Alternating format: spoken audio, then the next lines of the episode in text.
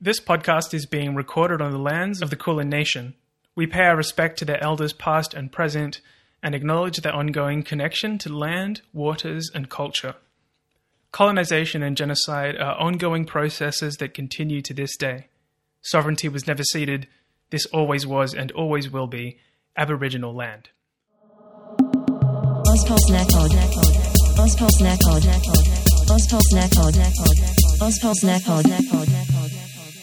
Hey everyone, and welcome back to Ozpol Snack Pod, the podcast where two of Australia's foremost political nobodies bring you bite-sized chunks of Australian politics, news, and memes. And we're also the official podcast of the Ozpol shitposting Facebook group. So if you want more memes, more shitposts, head on over there and uh, answer the questions, or you won't get let into the group. My name is Noon, and with me in my house, recording in my house for the first time since like episode three or something, is my co-host. Hey, Zach Snack. There was something um about the way you said in my house, which really was like really made me feel like uh, I'm intruding. Ah, no, not at all. You're But I've been uh, Uh, yeah. I have been invited, listeners. Don't worry, I didn't. Um, Vampire rules are in effect, so uh, yeah, I don't think we've recorded in person at your place since episode two. It was two. Okay, yeah. I yeah. think it's episode two, potentially three, where we had like a recorder just like sitting on the table between exactly us. on the coffee table, and both of us like desperately trying to fill up half an hour of um, of Ozpol content. Ah, very different times. We also get a photo of us sitting here uh, at our new improvised recording studio that looks a bit more pro than our last couple. We always mean to get selfies when we're in person, but never remember. So Yeah, no, I think it looks good. I feel like an ABC journalist right now. Mm-hmm. Um, not emotionally, that Mm. would obviously be disgusting, but in in a practical sense, I think that we look pretty good. We look like professional uh, podcasters. Yeah. a couple of real political nobodies. that's right. And uh, where you can tell we're professional, semi-professional podcasters because we have been publishing transcripts of all of our. Uh, new coming out episodes. It's on our website, ozpolsnackpod.com. Um, if That's a very good point. and we've got a bunch of really nice feedback from people from Steph and from Greg and from others saying that they're enjoying reading them. So that's it. So thanks, you guys. Keep keep letting us know that you're enjoying them. Uh, makes us Yeah. yeah and spreading the word. yeah Um, and uh, yeah, and, and a thank you to our patrons who help support us to do that kind of thing. Yeah, Uh, and absolutely. if you like what we do and you want to support us financially, you can do so over on Patreon for as little as one US dollar a month for a monthly bonus episode. This month's bonus episode is a biography of Craig Kelly. everybody's favorite politician. Yeah, everybody's favorite professional conspiracy theorist who Yeah. also happens to be a sitting member of parliament. Um, I did a lot of reading about Craig Kelly. Um, And I'm excited to hear all of the horrible details about him that I didn't know I didn't want to know. yeah, he's like simultaneously extremely boring and also quite interesting. It's it, well, he's a politician. Um, I feel like that sums that up. Anyway, if you're interested in hearing more about that, sign up to our Patreon. You can get that bonus content. But for the time being, noon. Should we get into our entree this week? What have you brought for us to snack on? I brought you some stonks, Zach, and they're constantly expanding. Um, I should have expected that, but it just still got me. Yeah. Uh, yeah, so I mean, this is sort of international news, but it's it's really meme news, which is why I included it in the show notes without consulting Zach, um, who, as long term listeners will know, you know, has a pretty hard line against international politics. But Yeah, I think there's at least two quite flimsy reasons why you could argue that this is technically Ozpol, which we can uh, pot- potentially touch on. But I'm going to think of one. what's up Anyway. with the stonks? Yeah, yeah. So listeners probably know, but a group of Redditors uh, punished an investment company for making a frowned upon type of investment called a short, uh, which ended up costing the company a couple of billion dollars, and they were immediately bought out by other bigger investment companies. Um, there's been some really amazing memes have come out of it.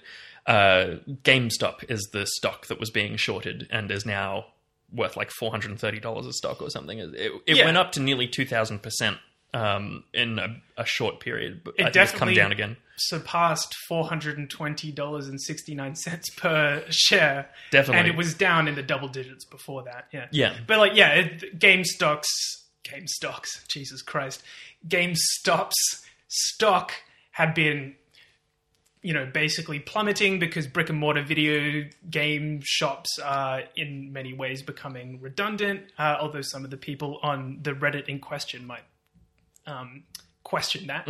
Uh, but uh, well, there's your first flimsy uh, connection to Ozpol is that uh, GameStop is the parent company of EB Games. That's right. So you know, in a way, this is kind of happening here ish. Mm-hmm. And the second flimsy connection is that uh, Reddit and uh, betting on the American stock exchange knows no.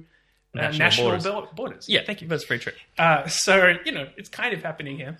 There's been a bunch of really cook shit coming out of it, as well as the excellent memes. Um, one of the things is that people are like, "Oh, we're going to get some financial regulation," but it looks like the regulation will be against redditors banding together to fuck up investment companies and not Yes. regulation on shorting. Yeah, no, Yeah. getting together in order to massively inflate the price of the stock and thereby manipulate the market is something that only Rich people should do. Uh, yeah, Yeah. financial institutions are allowed to do. Yeah. Exactly. Yeah.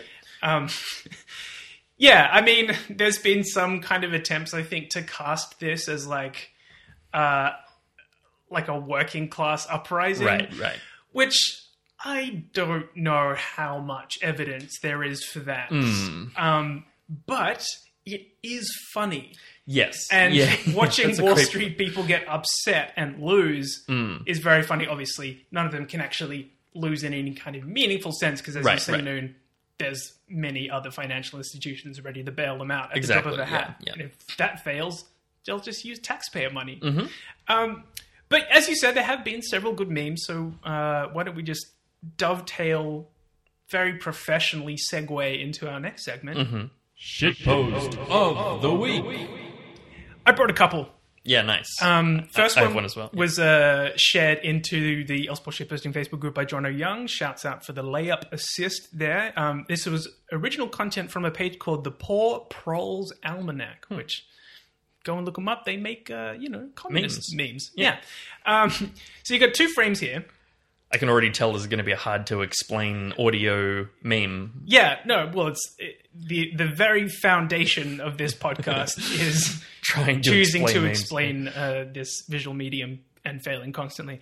Uh, so get ready to enjoy, listeners. So the first, it's you got two screen caps from The Simpsons. The first one is the one of Bart holding up a chair above Homer's head as he sits unwittingly in the bath. Uh, He's about to break it on his back because he's just seen a stunt man do that. yeah, and the second screen cap is the same situation but reversed. Bart is in the bath. Homer is standing behind him holding a chair above his head and is about to crack it over Bart's head. Now, no. Is this an actual screen cap from an episode of The Simpsons? It really ashames me to say on air, but I don't know. Really? Because if it's a Photoshop, it's really good, but I don't remember Could this. be a Photoshop. Yeah. I don't remember this ever Homer's happening. also got a bandaged yeah, head. it's quite specific. Um, I feel like it could be from the same episode later on. Yeah. Anyway, so you've got these two frames. At the top one, Bart, who is labeled head fund, hedge fund managers, is holding a chair labeled manipulated stock pricing, and he's about to break it over Homer's head, aka the working class, and the bath is labeled 2008. Second frame, we're in 2021. Hedge fund managers, aka Bart, are sitting in the bath. Homer, aka the working class, is holding up a chair labeled manipulated stock pricing. Is about to crack it over Bart's tiny dome. Yep. Um, a really excellent meme that uh, I just probably sucked most of the joy out of by explaining. Uh, but you can check it out uh, in the group or on the page. Yep. There, I, I just wanted to interject with one here that was a tweet. Um, I don't. I didn't get the screen cap, uh, but it was um, youth pastor. You know who else messed up a market? Or, It is one of the cooler things that Jesus did. he did it twice as well. One time he goes and he just pushes the tables over, and then another time he comes with his squad and whips everyone. Yeah. Yeah, I mean, most people do everything at least twice, if not more, in the Bible. There's a lot of redundant retelling that of is uh, true. the same shit happening again and again, but it's like this time there were 63 tables instead of 41 that Jesus flipped. Um, the other post I brought, um, which here's another tenuous connection to Ozpol that I think we can technically technically make here. A tweet from the Australian Greens, which says the system's rigged, but you don't need Reddit shit posters to tell you that. and then this response from someone who I'm not even going to read out their tag because I don't think they need to get blasted any more than they, already, already have, have, been. yeah. But somebody responded, "They're not shit posters; they're Reddit users. This is bigoted and classist tweet." Which is pretty incredible. There's been a lot of, um, you know, head scratching, many paragraphs type trying to figure out what this person meant. Yeah. There's quite, there's a fair amount to unpack here, but what I really wanted to start with Mm. is they're not shit posters; they're Reddit users. Yeah. Which even if you wanted to make that distinction because for some reason. well, Reddit is a big website. Right. sh- If you you know subreddits have different characters Right, right. and flavors. The the Reddit in question, which is called Wall Street Bets, that's Which has since the- been nuked. Uh, and their Discord server for hate speech. Yep. Um, which apparently the hate speech was fine up until the point Right, where they started And fucking like, with the stock market. I so the real there's no other Reddits that have hate speech on them. Of course. But I mean, the tagline for this group where all of this stock manipulation is coming from is literally like 4chan found a Bloomberg terminal. Like that's the that's the description of the subreddit. Do you know what a Bloomberg terminal is? Mm-hmm. No, It's I'm very uh, confused. it's stock software essentially. Gotcha, okay. Bloomberg is in Michael Bloomberg. Yeah, yeah. As in, like it's uh, stock software that like or stock exchange software that a lot of companies use. Gotcha. So like 4chan got a hold of a stock market computer. That's the And tagline like, that's exactly what happened in this. Yeah. yeah. And like, what do you think a shit poster is? Mm, like, if it's mm-hmm. not somebody who describes themselves voluntarily as somebody who came from 4chan, like, I just, I don't even know what to tell you. They're not shit posters. They're effort posters. This is a bigoted and classist tweet. I mean, I guess if you view this as effort posting, it's more, you know, I can see it being praxis from a certain perspective, and uh, therefore this becoming classist. But anyway, um, bad tweet. Yep. I'd say it's a fairly uh, a fairly shit post. Mm-hmm. Um, to be bigoted and classist about it.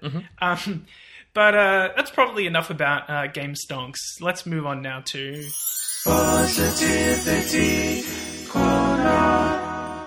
Yes, this is going to be one of our classic snack pod positivity corner slash awful terrible things corner. Um, and I'm just going to give a content warning. I'm going to talk about child sexual assault. Um, it's not going to be graphic, so you know, heads up. We'll put time codes in the notes. Um, you can skip past it if you want. Yeah, this story is about Malka Leifer, who has finally been extradited back to Australia from Israel. Um, and she's an alleged pedophile. Uh, she was a principal at an ultra Orthodox Jewish school in Melbourne called Adass. Uh, and she's been charged with 74 counts of things relating to pedophilia of various sorts that uh, happened in a four year period that ended in 2008 though it seems likely that she probably did a bunch more offending both before and after that. Um, yeah, and so these 74 charges pertain only to these three sisters who went to her school and were her, abused by her. wow. I didn't know that Yeah, there was only that's such a small. yes. Number Number, of of people. people, yeah. 74 charges, yeah, over four years. Fuck. Um, and so these three sisters are fabulous advocates um, and campaigners. They've been pushing for her to be brought to justice. They came out with this story in 2008 that led to you know the rest of the events that I'm about to cover in a moment. Um, and having Leifer face trial in Australia is a huge win for them. So yeah, congratulations to to those three. And um, obviously they shouldn't have had to do that. So yeah, that's um, classic positivity corner stuff, you know. But yeah, I, I thought I'd just give another recap of the story because you know we have mentioned it repeatedly on the show as developments have happened over the last year or mm. two, but it's quite a long and It's- weird well, it's been ongoing for ages. horrible yeah. story. Yeah, Yeah. The extradition attempts have been ongoing for yes, yeah, yeah, let alone the like alleged abuse. totally, yeah. So in 2008, she was fired from her job by the school board because these three sisters came forward and told them about what had happened. Everyone basically knew it had been happening before then as well. Um, it's a very small insular community, and it, everyone knew about it basically. Uh, she immediately packed a bag and flew to Israel, seemingly with the help of some people from her school slash community. Um, and she, I guess you could say, evaded the law, but also she was like allowed by the Israeli government to live more or less freely in Israel for basically a decade until 2018, uh, when she was arrested by Israeli police. And the reason that she was arrested in 2018, so she was living in a West Bank settlement, um, because of course she was. Jesus Um, Christ. Because, like, A, it's not really under the Israeli police in the same way. B, all of the people who live there are ultra Orthodox Jews who don't have money or education. There's a really weird class situation where ultra Orthodox Jews in Israel are often really badly educated. Hmm. They're the most highly unemployed group in the country. Very strange. Um, but she was doing tutoring and so on Oh, for the Jesus small children in this uh, West Bank community. Oh, that's so upsetting. Yeah, and there was some guy who lived there who basically took photos of her hanging out with children. Not of actual, I want to be clear, there wasn't more evidence of her offending there, but we can only assume that she was. Um, and so he sent this these photos to the Israeli government, and eventually they basically sent some cops to go and get her. Um, so that was in 2018, and since then she's been claiming to be mentally unwell and unfit to stand trial or to fly. Um, and Really, a f- very uh, George Pell playbook. right, yeah, very much so. And in in May 2020, she was basically found to be entirely faking it. Um, there was like a she, she went through something like 60 different psychologists and psychological panels and Holy tests shit. and exams and whatever, and basically all of them found that she was faking it. And then eventually, one really official one was like she is officially faking it. Um, as someone with mental health issues, I feel kind of weird uh, saying that, and like I've no doubt this pedophile who's been on the run and who her, you know, I'm sure she's fucked up. You know, I'm sure that is true. Um, but that doesn't mean she shouldn't stand trial. Yeah. Yeah. Yeah. Like whether or not uh, accepting the opinion of like governments or authorities on the state of people's mental health is a Right. good precedent to set. Right. And regardless of the like how truthful she's being about her mental health, like if this shit happened, then it happened, and that's a fucking full stop. Like, Totally. Yeah. yeah. And you know, she there were photos of footage of her going out shopping and like having chats with people and stuff and like being a normal person. Um and, whereas she was saying she can't like Get on a plane. sit, sit in court or whatever, right? And so yeah. like okay. yeah, basically bullshit. So in December, the extradition order was signed, and then this week she was finally flown to Melbourne, um, where she's now in quarantine in prison in an undisclosed location. Uh, and she has faced court once via video link, video link, sorry, and refused to speak. Um, she basically sat there silently, uh, kind of moaning and slumped over the table. Um, she wasn't actually required to say or do anything in the trial. She was just being told what she was charged with. Um, so she'll be back in court in April. Uh, but there's this sort of this other story that's developed since then about a chaplain, a, a Jewish prison chaplain who came to see her, uh, and that chaplain has since resigned. This has all happened in like the last three days. Oh wow. Okay. Uh, because of conflicts of interest, because the people who run the Jewish prison chaplaincy program, it's run by Adass, the community slash school that she was the principal of, Oh my and who helped allegedly helped her flee to Israel um, after you know years and years of presumably ignoring the pedophilia that they all knew was going on.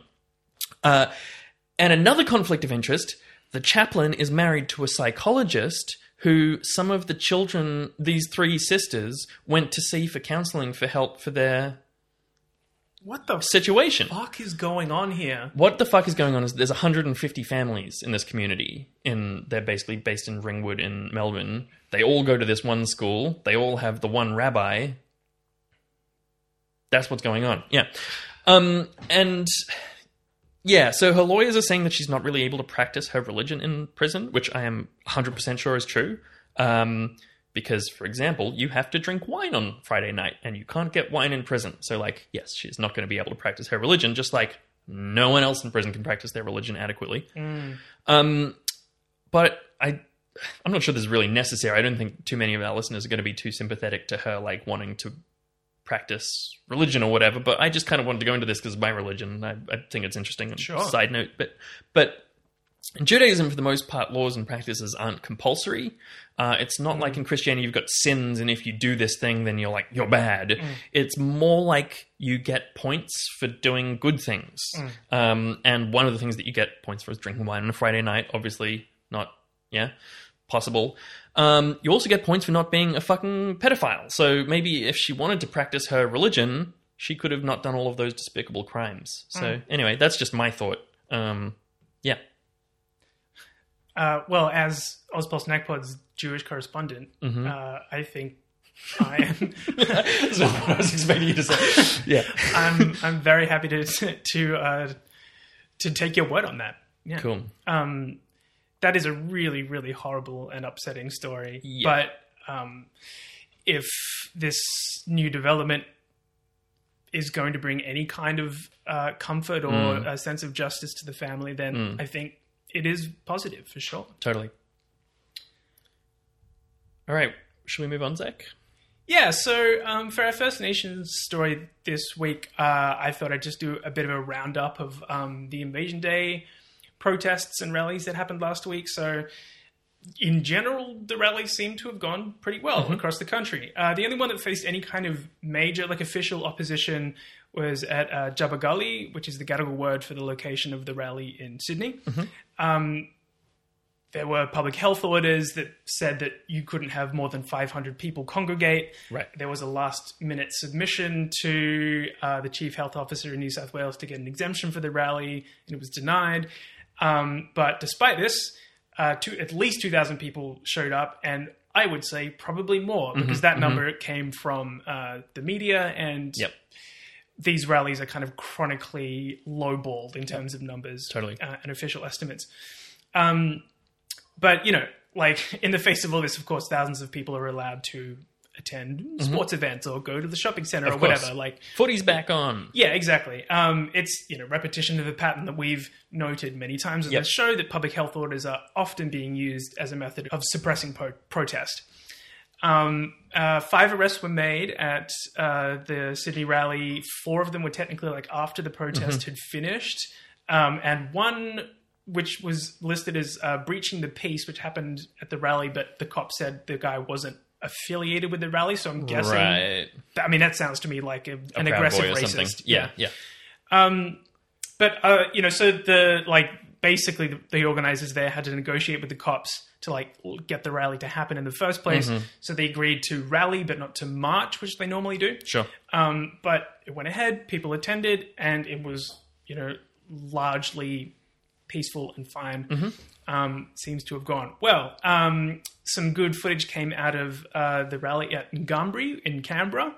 Uh, a guy wearing a "Make America Great Again" hat was uh, like kicked out of the rally by uh, the Aboriginal Tent Embassy Police because Oh, the cool. actual cops apparently weren't interested in. Yeah, doing yeah. anything to this guy.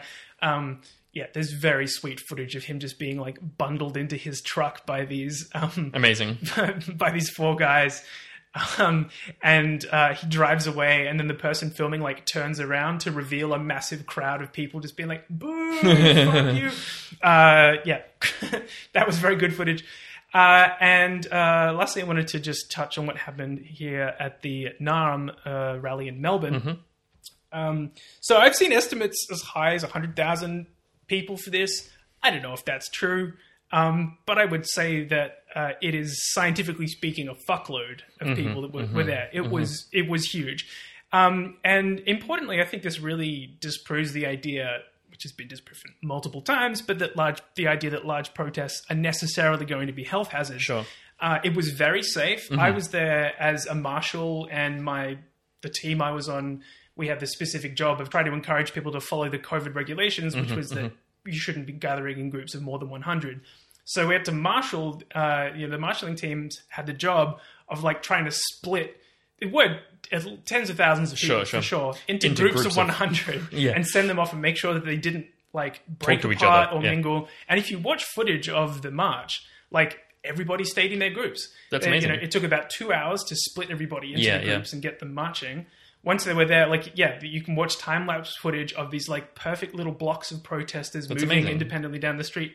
It was fantastic, and I think you know my experience there, uh, being kind of you know face to face with everybody, Sure. like in um, trying to kind of organize them, organize this massive crowd. Everybody came with so much like respect. Mm, I think it was really important. Everybody, everybody was very cooperative. It was really lovely to see.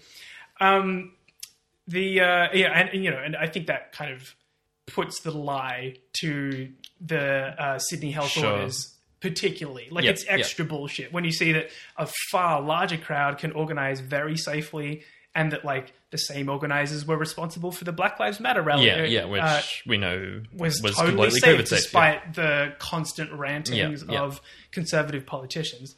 Um, the other thing uh, that happened at the uh, the Melbourne rally was Avi Yemeni showed up, Mm-hmm. which he always does, and he does what he does. He did what he does every year, which is like wander around until he gets like put in a cop van and driven a couple blocks away. If you want a little more info on Avi's uh, modus operandi for this kind of stuff, I can't recommend enough that you go and watch Tom Tanuki's video about it. He's just put up. Mm-hmm. I was just watching it this morning. It was really good. Yeah, It's- he's also really fly as fuck in that video. I don't know if he's Yeah. got new camera quality or he's just like got a glow up or something. I don't know. hey Tom, There's a lot. Australia's there's boyfriend. A, a, a lot's kind of come together. yeah, Um, Tom, you're looking good. Yeah. Um, and your videos are fantastic. Go and check it out. But um, long story short, um, like Avi's grift is Mm-hmm. to show up at these things, uh, get moved along by the cops because he's a fucking nuisance, and then pretend to be arrested and then Ask for money.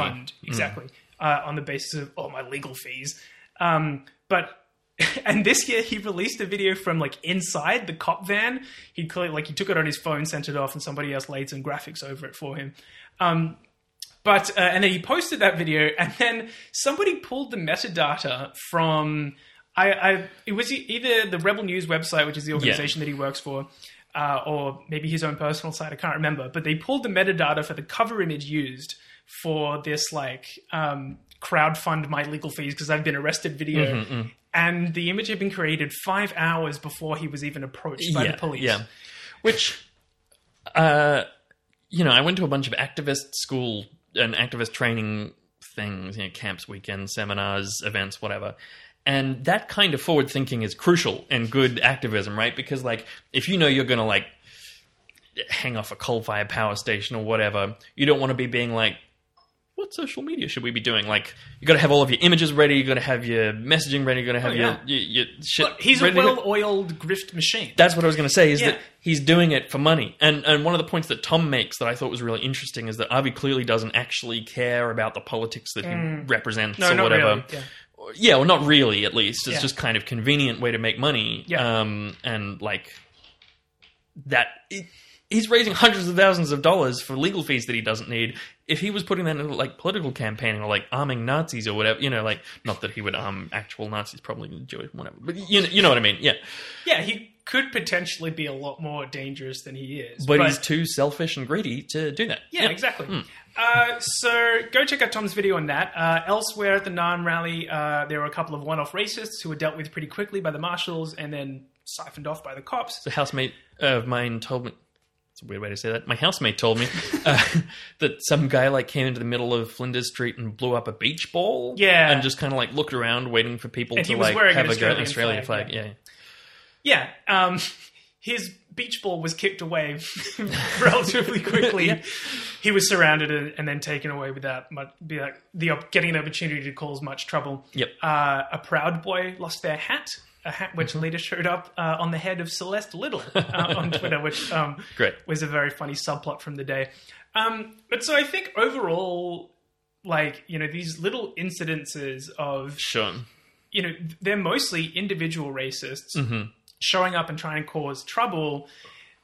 I think what they sh- that like the lack of more organized resistance at the rallies shows. I think that basically fascists have accepted that this is like tactically they have to fall back on this day. There's no way that they can win. So it's you get these kind of like individuals who Sure. don't have much of a plan, Yep.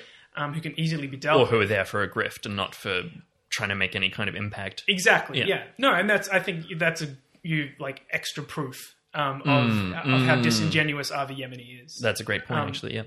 but you know, in Victoria at least, you know, the real action for for the Nazis was not at the rally; it was elsewhere. So um, let's move on now to Fasci Australia. So, the Age reported that over the Australian the, over the Australia Day long weekend, a bunch of Nazis assembled at Gariwerd, which is also known as the Grampians National Park. Uh, it's a couple of hours west of Melbourne for people who are not from Victoria. Um, so, you know, we, we try in this show to be careful about the definitions that we use. As before, you said, you know, Avi is not a Nazi. No, no. He's like He's Nazi adjacent. Yeah, he's he affiliated spreads a with lot of, people like- who are pro-Nazi. Yeah, exactly. And yeah, he's got a strongly white supremacist supporter base. But despite being both brown and Jewish. yes, but is he technically a Nazi? No.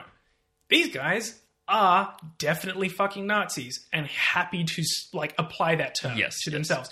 Um, so this is apparently a relatively new group, the National Socialist Network, um, uh, who organised this little Nazi getaway along with uh, the European Australian Movement. This is info that I'm getting uh, to, uh, from Slack Bastard, who is an anarchist blogger who documents far right activities. Uh, we'll, we'll put a link to his piece about this in the show notes because it's a really good uh, summary of who these guys are and where they Yeah, came from. yeah. Uh, but essentially, uh, this new National Socialist Network group was created by the Lad Society, who have been around since 2017, uh, who themselves kind of emerged out of the collapse of the UPF. So there's like a really direct straight line between the Patriot movement that was ascendant sort of 2015 16, Blair Cottrell and those people. Cottrell himself is now relative, relatively irrelevant. But the groups that kind of emerged from that have evolved into what is now calling itself the National Socialist Network. Um, the fact that these guys are having a little bush getaway um, is not a new thing. In general, Nazis going to rural areas to like have little training camps Yeah. is like a decades old strategy. You know, neo Nazis, uh, and it happens a lot in the states. you know, they have kind of little like enclaves and compounds Yep. um, in regional areas of the U.S. Uh, but it's the same thing here in Australia. And obviously, you know, you're out in the bush. There's much less like opportunity for somebody to, for example, call the police if you're like doing a whole bunch of violence Yeah. uh, uh, which is, you know, I think it tells you a lot. The fact that they chose this Australia Day weekend, Right, they're not right. in the city. They're they're Not, not, going to the Invasion Day yeah, marches. Exactly. They- They're they're they're away, safe from opposition. Yeah, You know, yeah. where they where like they can have, And they, you know, they can outnumber anybody who might encounter them because they're a bunch where of fucking rural pathetic cowards. won't know what to do with white supremacists. Like they might be more sympathetic, they might not. Given that we know that like metropolitan Melbourne cops are pretty pro white supremacists, but like they certainly don't have as much training about what to do if a bunch of Nazis come to town. You know, like I think that's definitely part of it, and that you know as well. Like there were uh, uh, between forty and fifty of these Nazis assembled in the bush. You know, like you're talking about a local police outpost. They're not going to be be able to rally the numbers of cops required to like deal with that situation that you know you have on hand in the city. yep, Um, but so, uh, as I said, this is you know them gathering in the bush is not new. I saw someone on Ozpol shitposting comment that they live in the area and have known of white supremacists gathering there since at least 2017, which also tracks timeline wise with the emergence of the Lad Society, which I thought was interesting. I don't know if that's you know a connection. sure. Um, but yeah, it's fucked that these Nazis are out here feeling like they can assemble freely, um, and particularly, you know, out on gorgeous, uh, unceded indigenous land. Tweet here from Lydia Thorpe. She said, I'm disgusted that these KKK far right extremists were at Gariwerd on Gunditjmara country, my grandmother's country. Yeah, ju- just KKK. Like, um, you've got in the notes here that they literally burned a cross, uh, which is something I used to have nightmares about all the time. Um, but uh, they also referred to themselves as the KKK when they were at like a barbecue site. They were harassing some people of color, and one of them was like, "Who are you guys?" And he was like, "We're the KKK." Um, yeah, these people are fucked. Anyway, Yeah, no, it's very uh, superliminal racism. Like it's not. Yep, yep. There's nothing. There's nothing. s- Covert or Yeah, and I- except literally being away from Yeah, people absolutely. who might right know and what's so i like the person who one of the key figures in organizing this group is a guy called tom sewell who's Yep. been uh, you know a, a crucial organizer within the patriot and white supremacist movement in australia for uh, for a number of years now um, and you know he has basically his attitude at this stage is he, he established the Lad Society, and the Lad Society was kind of an attempt to create this facade of uh, respectability. Basically, you know, oh, we're we're just like a fitness club, and you know, once you start lifting with us, then we'll sneak in our white supremacist Totally. ideology. Yeah, And he's yeah. essentially been like, that approach was a mistake. We need to stop pretending like we're conservatives. We Right. just need to be very open about the fact that we're Nazis. Like that's Interesting. the strategy, and that you know this is where I think talking about this stuff for us gets a little bit complicated, right? Mm. Now, and I posted this age article in the Ozpol shitposting Facebook group asking people what they thought of the reporting. Right, Because right. there's been quite a lot of conversation around this about how what's the best way to discuss this stuff, Mm-hmm. right? Um, and uh, friend, confidant member uh, in his sanctum, uh, Hill Montedo, Mm-hmm. responded that basically any article from a mainstream media outlet is going to serve as press for these guys. Right, right. And that's what this outing was. Interesting. It's promotion. It's, hey, we exist. Look, we're all formed up, shirtless, faces covered, burning a cross.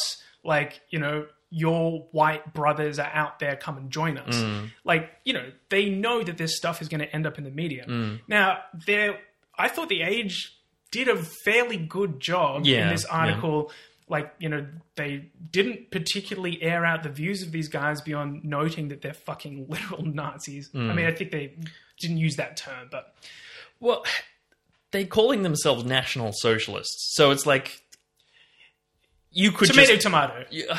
Yeah, and, and, and I mean, it, look, I, I don't have the quote, uh, quotes from the article Sure, in front of me, so maybe they did use that term. But like, you know, I think they may, maybe did as good a job as they possibly can. But I think Hill's right in the sense that like, it there's nothing you can put in that article that's Mm. going to dissuade somebody who is like, I am a fucking white supremacist. I'm just looking for somebody to join and do this stuff with IRL. Mm, I need somebody to effort post with. And that's what an article like this does, I think, in a lot of ways.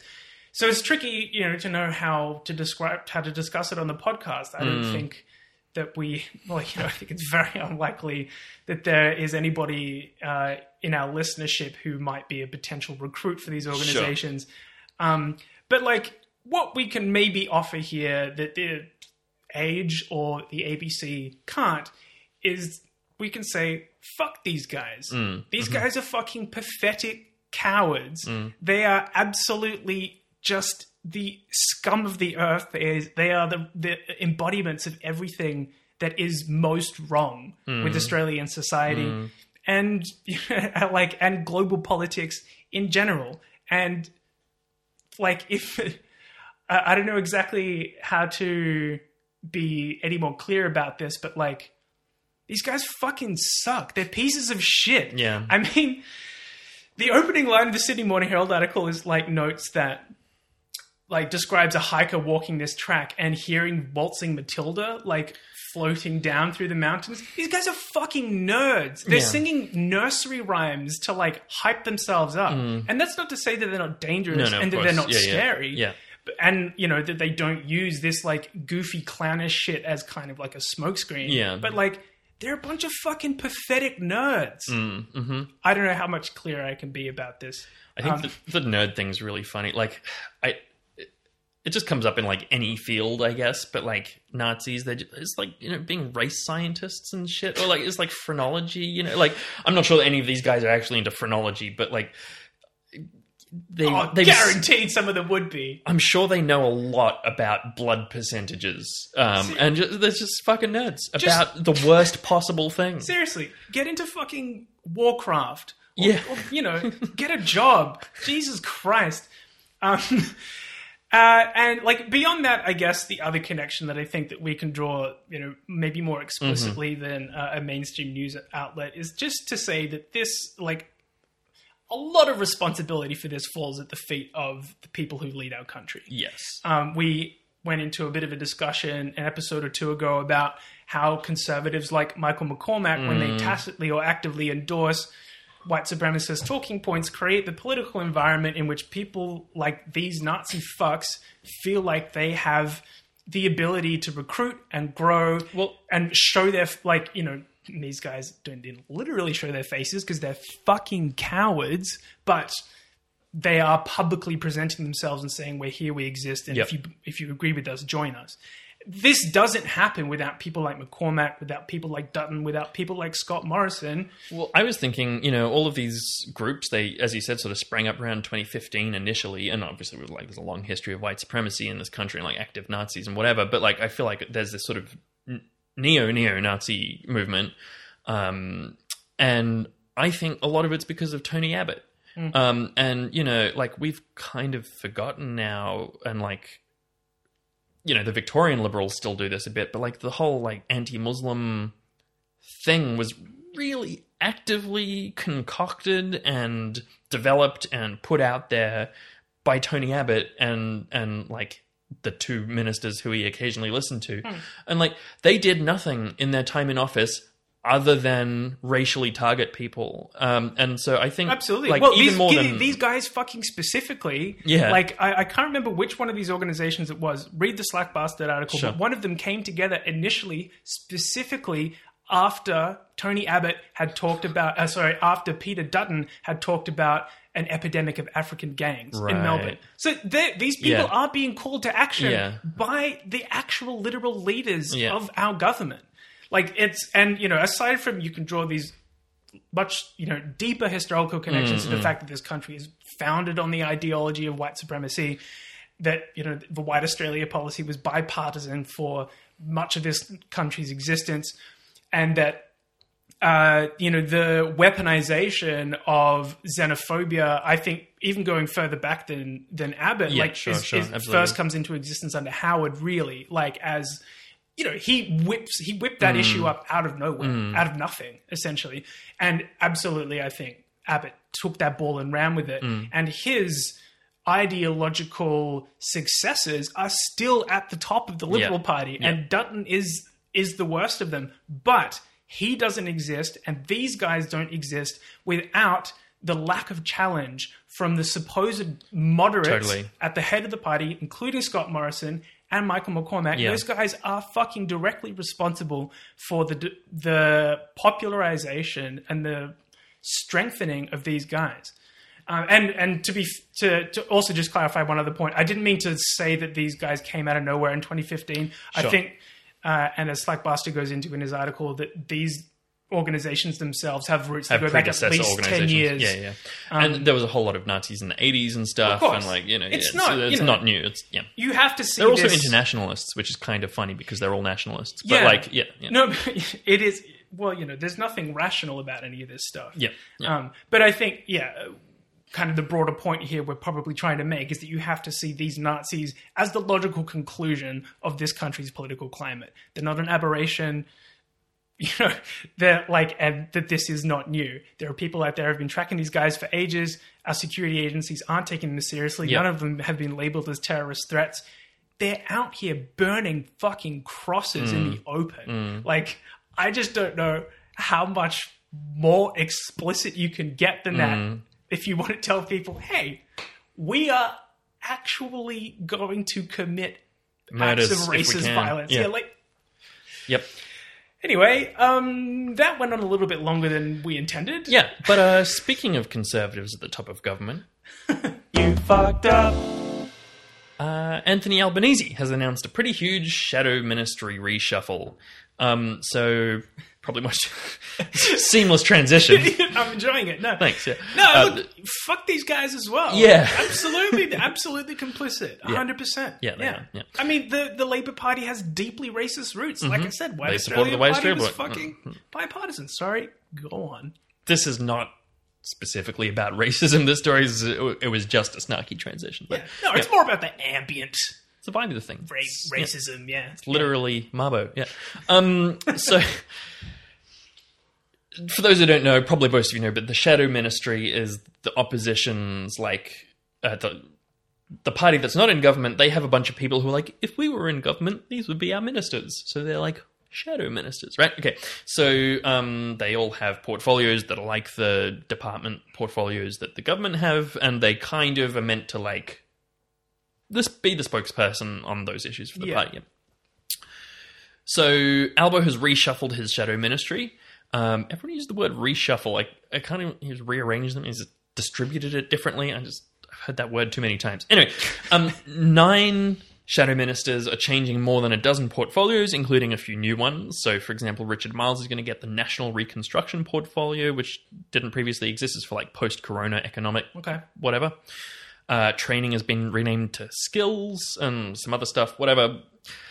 Great. There's a whole lot of detail about it. You can go look it up if you're interested. It, it doesn't matter too much. Incisive stuff. Uh, hey everyone, it's Noon. Uh, in the segment you're about to hear, I repeatedly mix up Mark Dreyfus and Mark Butler. They're different people. And I repeatedly fail to notice and call him out in it. Sorry about that. I wrote Mark Dreyfus in my notes. I don't know where I got that from. So, anyway, sorry. And, like I knew it was Mark Butler. yeah, I thought We I both- did too. yeah. Kind of did. But look, you know, a, part of the point of this story is that it doesn't matter who any of these That's people are point, in a yeah. way. So in that sense, we were kind of emotionally correct. Hmm. I think so. I think we can re- retract this correction and apology now. All right, just forget everything you just heard. Back Okay. to the show. Uh, but the big news that everyone is talking about about this reshuffle is that Mark Dreyfus will no longer be the shadow minister for climate and for energy, which are technically separate portfolios. Um, he's going to keep his job as shadow attorney general and as minister for constitutional reform. Um, and he's being replaced by Chris Bowen, who was previously the shadow health minister. So who are these guys? They've both got such boring names, as does the other person involved in this saga.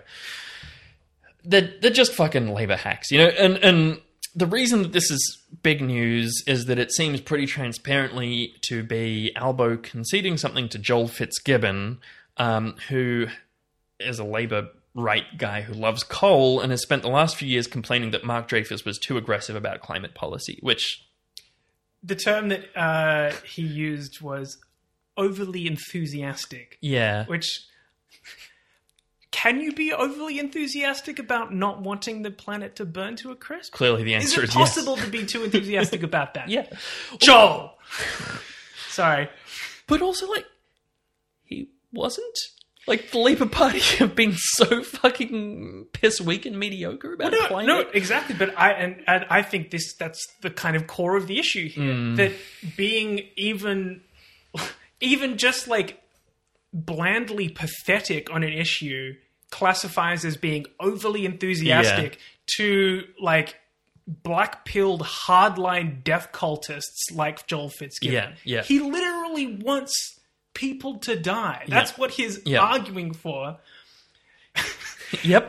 but like you know, to someone like that, his position is so fucking extreme. Mm, even though he's you know in what is supposedly the, this yeah, alternative party to the people who want to actually kill us, but fucking whatever. Yep. Like his position is so extreme that somebody Who has basically no position. yeah Is too extreme. in exactly. other- You're, other you're now you're, you're now some kind of climate maniac. Yeah. Um, yeah. So- So what did they call us? That guy. That guy commented on our climate addicts. climate addicts. Yeah. Thanks, man. What is That's, that- It's stuck with that, us. we, um, we talk about that every couple of weeks. that review. It reminds me of that Hari Kondabolu quote um, where he's like, telling me that I'm obsessed with racism is like telling a drowning person they're obsessed with swimming. It's like, yeah, I, I'm. I guess I'm addicted to the climate.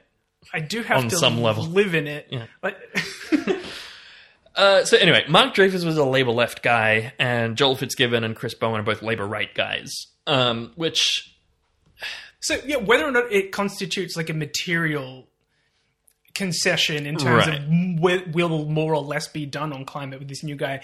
It's a tactical concession to Fitzgibbon. You replace a left guy with a right guy. exactly. Yep. Um, but more generally as well, there's like rumblings of discontent in the Labour Party because, as we all know, Albo is a meat puppet stuffed with sawdust. He has no personality. Who completely failed to fulfill the promise that he was elected to represent, which was to like be a progressive firebrand or Yes. whatever. Yeah.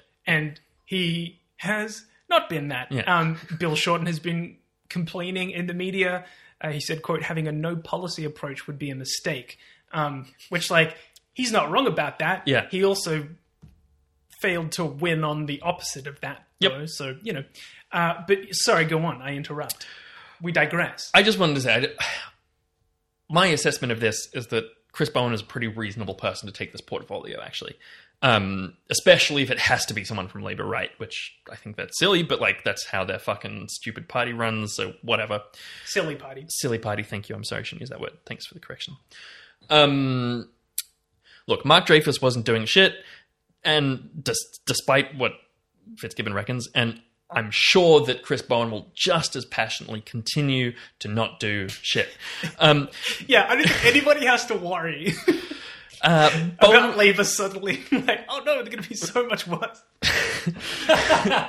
this dude has been like a you know major figure in the party for over a decade. yeah, that's what I was going to say. He was big in the Gillard and Rudd governments when the carbon tax was introduced, and like he has kept saying repeatedly in media appearances this week that climate is the biggest economic challenge of our times, which is true, even though it's a shitty way to frame it.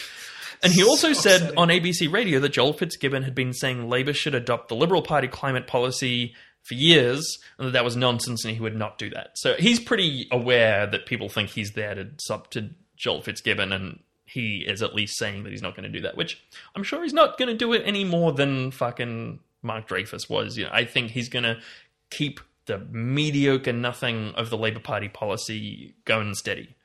Yeah, That's my don't, guess. Don't make any kind of waves because then nobody nobody can attack you. But then you also functionally don't exist as a political entity, so nobody can vote for you either. Mm. Um, Hmm. But like from a tactical perspective, maybe the move here is that like Fitzgibbon will have a harder time speaking out against someone from his own faction.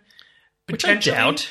Well, I don't know what his relationship with Bowen is like. Right, and right, right. sometimes, you know, you introduce this element of like personal relationship. Yeah, It- that's true. Potentially it makes it more awkward for Fitzgibbon to speak out. Like maybe Bowen can pull him into line more Sure, effectively than Dreyfus. I had an interview with Fitzgibbon this week, basically being like, "Well, I'd asked for three things.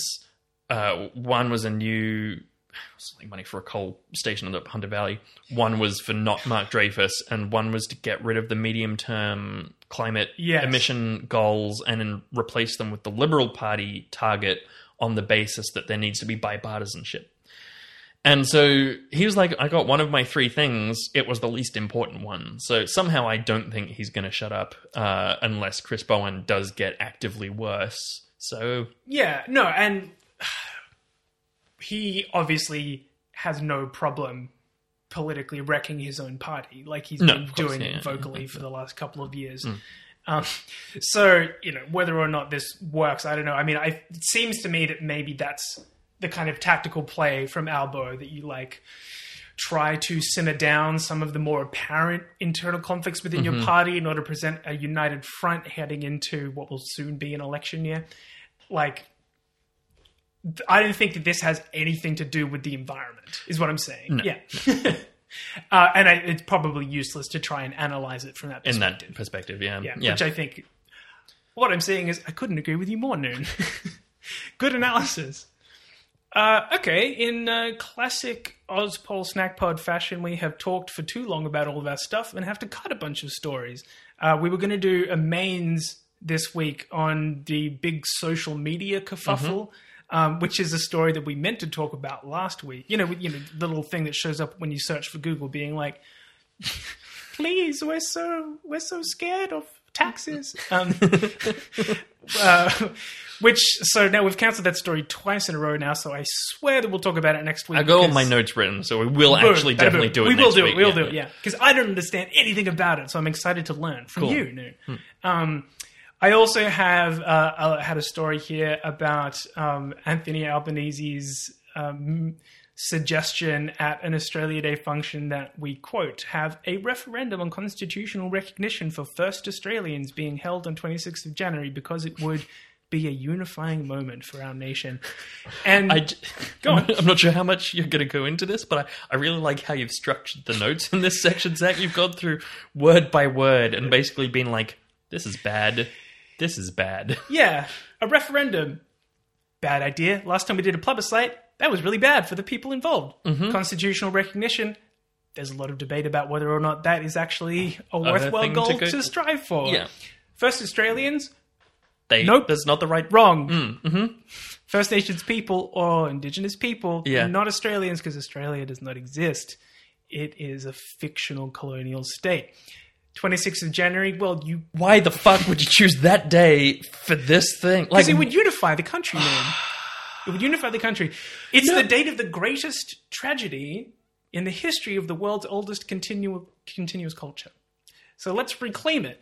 Um, also, like, what if, as is extraordinarily likely, Yeah. the referendum fails? Mm-hmm.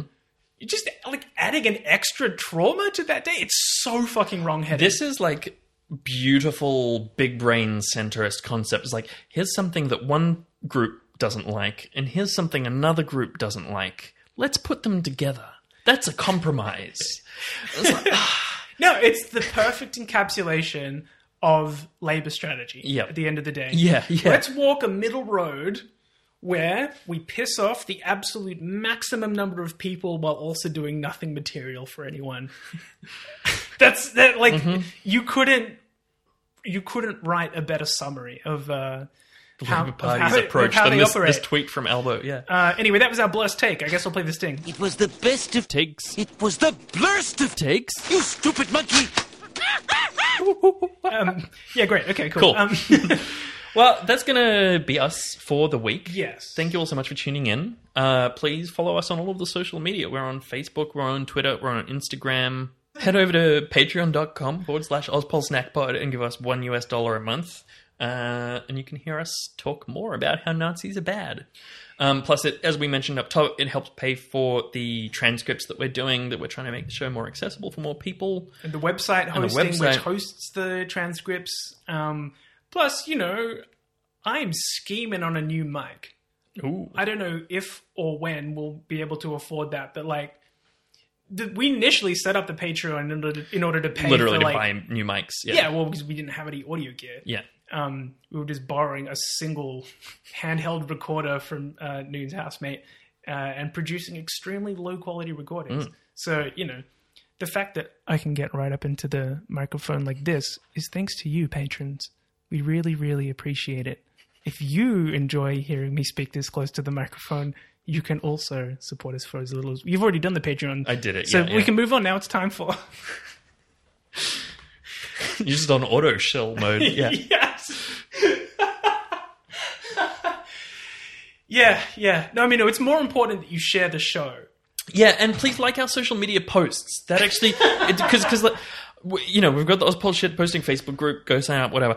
I'll post something on Snackpod, you know, the episode post or whatever. Share it into the group. Fifty likes in the group, one like on the page, page. post. So if you could like that post, it would mean more people would see it. Re- retweet our dumb jokes.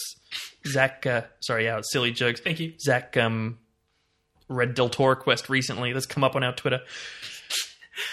But it's pub date time. Okay, it's time to do a pub date. Now it's time for a pub day. I hear you've had a rainy day boy. Yeah, Noon. yeah. so, uh, I think this has happened elsewhere, but here in Naarm, we, it's been you know really fucking hot, and then we had a cool change, and then it rained basically continuously for forty eight hours. It's been raining everywhere, Yeah. including England. Well, that's not surprising, but like it's raining everywhere. La Nina. Yeah. Yeah. Um, but, you know, normally Bagel doesn't really care that much. You know, I'll put on his little jacket and we'll go for a walk and he'll still get soggy, but not as soggy. And, you know, he doesn't mind. Um, but the, the other morning it was, it was raining so hard. Got up, walked out, and was like, come on, come do a wee. And he just like stood in the doorway of my room looking balefully around the corner, resentfully in a um, yeah, and just literally refused to come out of my room until after midday. Uh, he came out, did three poos, and then we went for a walk. yeah, Dante fucking hates the rain, and you can't you can't even get him outside to go to the toilet. Yep. like he won't do it. And then when it stops raining, Like, take out him out to the front, and, and you just like will piss for like two minutes straight, Yeah. looking you dead in the face, like, "Oh my god, I've been holding this for so long, bro. There was literally nothing I could do." Like, One of my favorites is when you know they start with the leg up and then it keeps going long enough they sort of overbalance and have to put the leg down. Very funny. I mean, Dogs. yeah, Dante's managed to stay pretty cozy during the rain times because he doesn't go outside. he refuses. Yeah. But as I said, he's got his comfy new donut bed, Mm-hmm. which he has been, um, you know, reproachfully enjoying. Um, because uh, uh, Holly was sick for a few days this week and basically like set herself up on the couch downstairs Mm-hmm. where Dante usually sleeps. Um, and so like. Yeah, he was basically just giving her the cold shoulder all week. like, Hey, that's my couch. yeah, exactly. uh, It's a very emotional young man. he is such a little princess, but um, we love him for it. Uh, yeah, all right. Well, that probably uh, does it for this Yeah, week. Yeah. yeah. Um, thank you very much for tuning in to an unusually rambly, I would say, episode of And Snack yeah, Pod. Not too over time. Yeah, yeah. Well, you know, we viciously cut our stories Mm-hmm. uh, as we. I, it's it's really funny to me that we always like put what's the main thing we want to talk about this week and put it right at the end of the show. Yep. Like, um, Yeah, maybe we should do it immediately after the entree. I've thought about it before, and like, I don't know. It's just, it's about balance. Yeah. You know what I mean? And like, I feel like people who only listen to sixty percent of the show probably just want to get like A couple of stories. They want to get the smallest Yeah, yeah, board, yeah, yeah, yeah. and and the like diehards, including you, if you're still listening at this Mm-hmm. point. um, sorry, like are there for the deeper dives at the yeah, end. yeah. Okay, All right, we're done. we've talked enough. Um, see, catch you next week. Keep on snacking in the. Fr- well, actually, we'll catch you later today if you're a, a Patreon Mm-hmm. supporter for the bonus episode. But otherwise, catch you next week. Keep on snacking in the free world. Fuck the National Socialist Movement. Crunch, crunch.